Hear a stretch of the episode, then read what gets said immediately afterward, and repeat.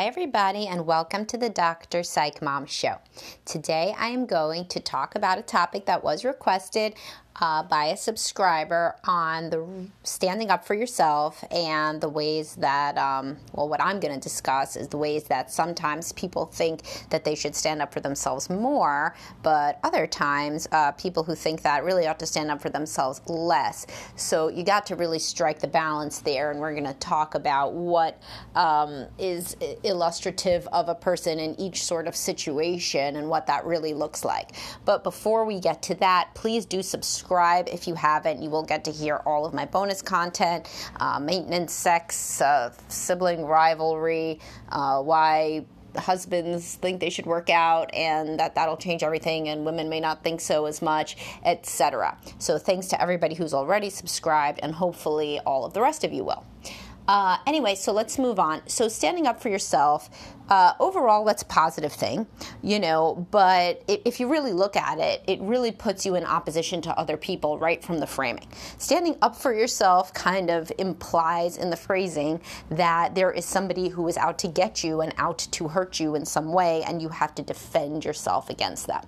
So frequently, people who are very worried about standing up for themselves and um, or thinking about things in this way grew up in households where there was always a victim and a perpetrator, a very black and white mentality uh, indicative of households where people were struggling with depression, anxiety, and just overall negativity. So, um, and, and, also standing up for yourself does not always um, it doesn't dovetail with anything that's happening in reality, right? So many of us have had experiences with parents where they tell a story, and these are parents who struggle with uh, self absorption in some way, and they tell a story, and um, they are supposed to be the scrappy hero of the story, but yet anybody listening, besides a child, so remember, you would have learned this as a child, you would have believed what your parents said, but as an adult, you'll hear, you know, the story like, and then I went to the bank and I asked for two two fives and they said they didn't have fives. So I said, I bet you do have fives after all. And they tried to give me ones, but I persevered and I asked to speak to the manager. And I really stood up for myself. And you're listening, you're like, you lunatic. Like you made a problem out of nothing. Why are you so dramatic and crazy? Right? But if you're a kid listening to that, you think, wow, mom really stands up for herself. And there are, are perpetrators ready to do you a disservice and injustice all over the world, and you have to be on your guard to make sure that you don't get victimized by these people who are behind every corner, right? So, first of all, if you're somebody who thinks a lot about uh, the idea of standing up for yourself, you have to think about where this language came from, and um, frequently it's because there were parents that were very paranoid. Um, some due to good reason. You know, I mean, immigrants come to this country, they get taken advantage of frequently, and then they teach their children to fear everybody, even when the child is not in that situation, you know. Um, and there's a million other uh, societal reasons, but then there's also people who just struggle with depression and anxiety and past trauma who see danger around every corner when there isn't any, and they raise their children to think the same. So instead of standing, so so the idea of standing up for yourself also within a relationship, this is like that like narc abuse thing, you know, that I'm not so big on, where people say that like people with narcissistic traits are just like totally evil monsters. You'll see this like in popular media, um, and no, they're not. Like same as people who struggle with borderline traits or trauma or depression or anxiety. Nobody's a monster, you know. I mean, it used to be a well-known thing that people come into therapy to grow less self-absorbed. But that's a, a major um, part of growing up, evolving, and self-development. But now, if you're thought to have any narcissistic traits, you're thought to be beyond all all help. That is certainly not true. It doesn't um, mirror anything that I've seen in my experience as a psychologist for over, you know, a decade. But anyhow, if you grow up with um, he- hearing about this sort of standing up for yourself, like against a narcissist or something. There, this is always a very chaotic, conflictual situation on both sides. Frequently, people who are very worried about standing up for themselves can be, um, they were raised in this sort of me versus you dynamic. They saw an upbringing like this, a couple like this uh, characterize their parents' relationship, and now it's uh, bled over into their intimate relationship where they're always worried about standing up for themselves, uh, especially against a narcissist. This is a big um, trope.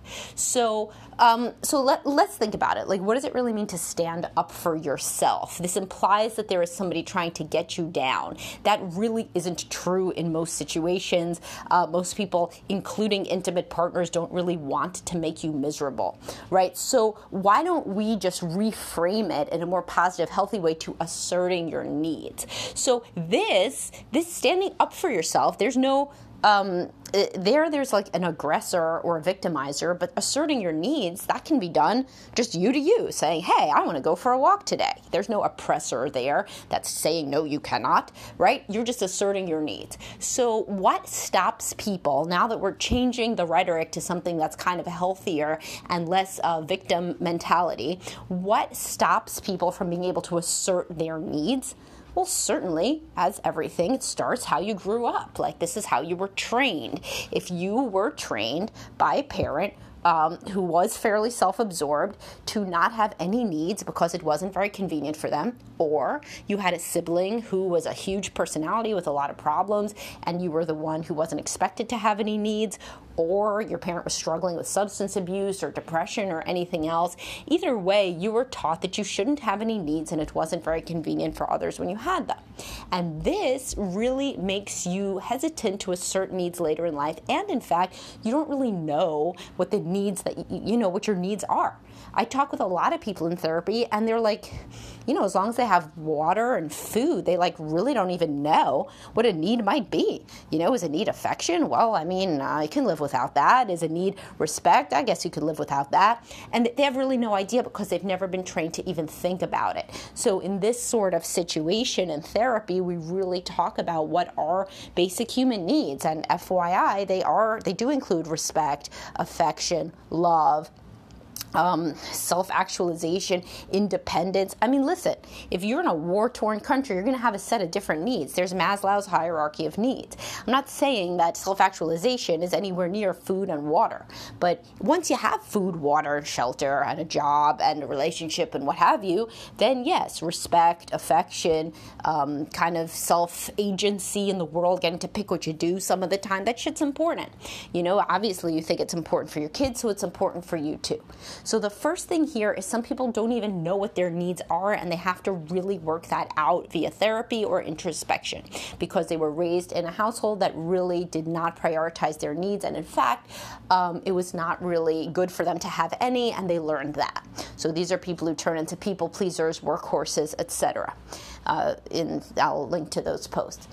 Next, if it's in your relationship and you do feel like your spouse is always like um, uh, pushing you down and telling you that you can't do stuff, think about why you're letting them. Right? You're letting them probably because you saw a similar relationship growing up and you learn that it's one person is the martyr and the other person is the one who gets to do everything they want. And then you and whoever, whichever parent you're modeling on, was the martyr who never gets to do anything and is the perennial victim. There are there are very few situations where you cannot learn to change this dynamic by literally thinking. Just most of the motivation for people comes from what are you going to show your kids if you just always kind of lay down and let the other person do whatever they want? Which, by the way, doesn't even make the other person a bad person. I mean, literally, if you have two kids, one of them always gets to pick the game, and the other one always says, okay, even with an attitude, how are you going to be mad at the one who always says, I want to play Monopoly? Like, not their fault, right? They always want to play Monopoly. If the other one's like, okay, fine, like, you know, you would say to that one, hey, say you don't want to play Monopoly, right? So that's what you want to say to yourself. What kinds of uh, role modeling am I doing if I just never even figure out what I want, or if I do, I never advocate for it? You know, I'm really training somebody to look and say, a child to look at me and say, adult life is terrible. It, one person in every couple, at least, never gets to do anything they want ever. And um, it's pretty shitty to be married. It's pretty shitty to be an adult. I don't want to be either, right? This is the. Uh, my, my oft repeated threat that they'll end up in your basement, right? Living there forever if you don't make it seem fun to be an adult. So that can be a big motivator to assert your needs. Another one is that you can feel really liberated when you finally get past the fear uh, that other people won't uh, somehow let you do what you want. You you can do what you want. You're an adult. So there are so many ways, even with a job, kids, and everything else, that you can take little steps to do more of what you want. There's people who will not even like you know, read a book that they want to read because they think that all of their time ought to be uh, spent reading something productive or something for work or or catching up on email or something. If this is you and you are being a martyr in this way, I mean, I don't blame you. You learned it from somewhere. Somebody always had to be busy, productive, you know, working, doing stuff for other people. Why don't you try to figure out something you want to do for 15 minutes a week and protecting that space even down down to demarking it on your calendar, demarcating it on your calendar, and let your children see you do this, by the way, that you're prioritizing yourself. Even just for 15 minutes, start small. You could work all the way up to an hour or more. You know, whether this is going out for a walk, reading a book that you want to read, watching something on TV that you want to watch on TV, whatever it is, you can make it happen. And if you really do have some villainous spouse that is obstructing you from doing anything you want any of the time by holding a gun to to your head, get out of that relationship. But if there is no gun to your head, think deeply about the ways that this dynamic has arisen, right? So it wasn't just one person.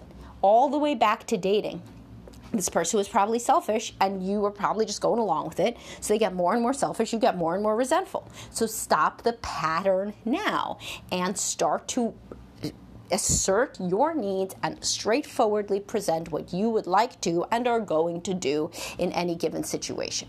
And when your kids see you do this, they're going to learn to assert their own needs as well. Now, again, I really want to reiterate that if you're somebody who says, no, people are obstructing me, like this bitch at work, and my asshole husband, and uh, my bitch mother in law, and whatever else, listen, all these people can't be so terrible. You know, I'm sure they're annoying. What people are not annoying, right? I mean, you know, people could be very annoying. But who is the person that keeps laying down and letting these people do what they want? You you. So, with the help of a therapist or just my wonderful pep talk here, you can start saying things and setting boundaries.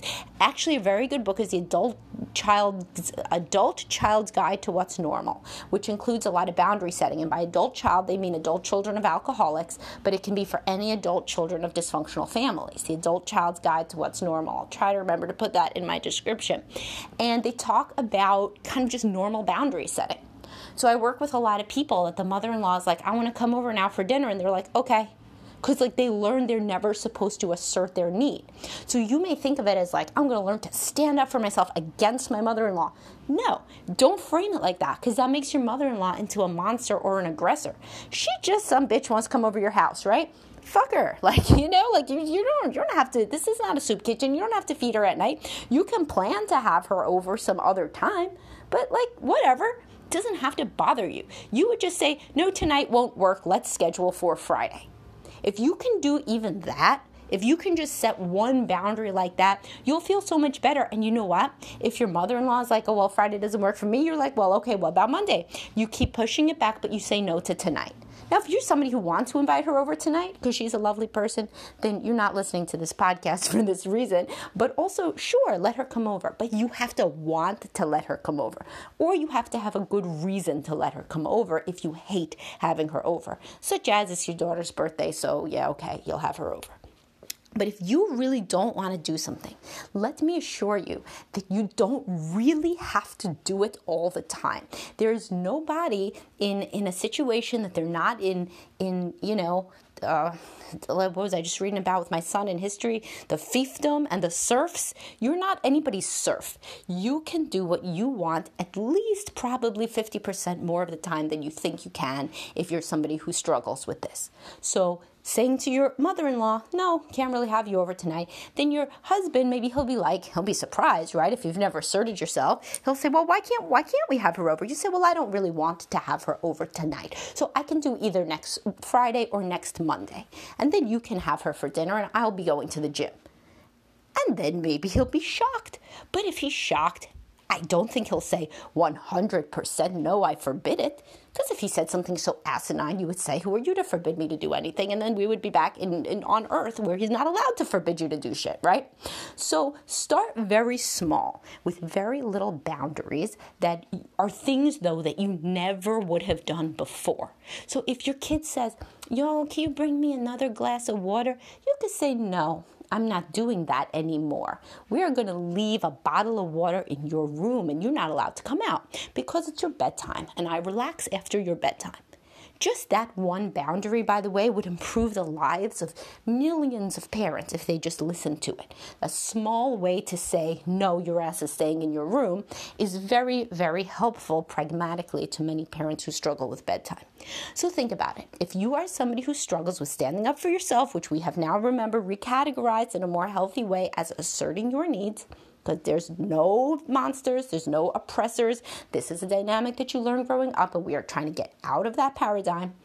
You are going to unilaterally assert your needs, and then you can deal with fallout if people have any pushback. And they will, of course, if you've always been going with the flow, then there'll be some pushback, but people acclimate. They acclimate and they start to say things like, oh, well, all right, I guess, you know, I guess she could come over Friday. All right, fine. And then that's a victory right? Because you got what you wanted, you said what you wanted, you got what you wanted, and now you have learned to assert yourself. And that will build and build and build. These things build in a virtuous cycle, and you will learn to assert yourself more and more and more over time. All right, so that's your homework if you're my client, I say that's your homework for the week. You're going to try to find a little way to assert yourself and to set a boundary in a way that previously you would have thought was impossible because uh, other people are preventing you from doing so. And by the way, you may have to be a person who does a lot of introspection about what you even need and want to begin with. So if you're in that case, you can write out a list of five wants. Five wants. I want to take a walk once a week. I want to read a novel this month. I want to buy myself a bracelet off Etsy. I want to uh, sign up for a class at the gym. Whatever. Yeah, anything you want. It could be small, it could be big, right? So you may have to start there. But if you're somebody who knows what you want, then your uh, assignment is then to get it, to get something that you want by asserting yourself. All right, great. I hope that everybody goes out and does this. And I will talk to everybody soon. Remember to subscribe if you're getting anything of value out of these podcasts, which I hope you are. Bye bye, guys.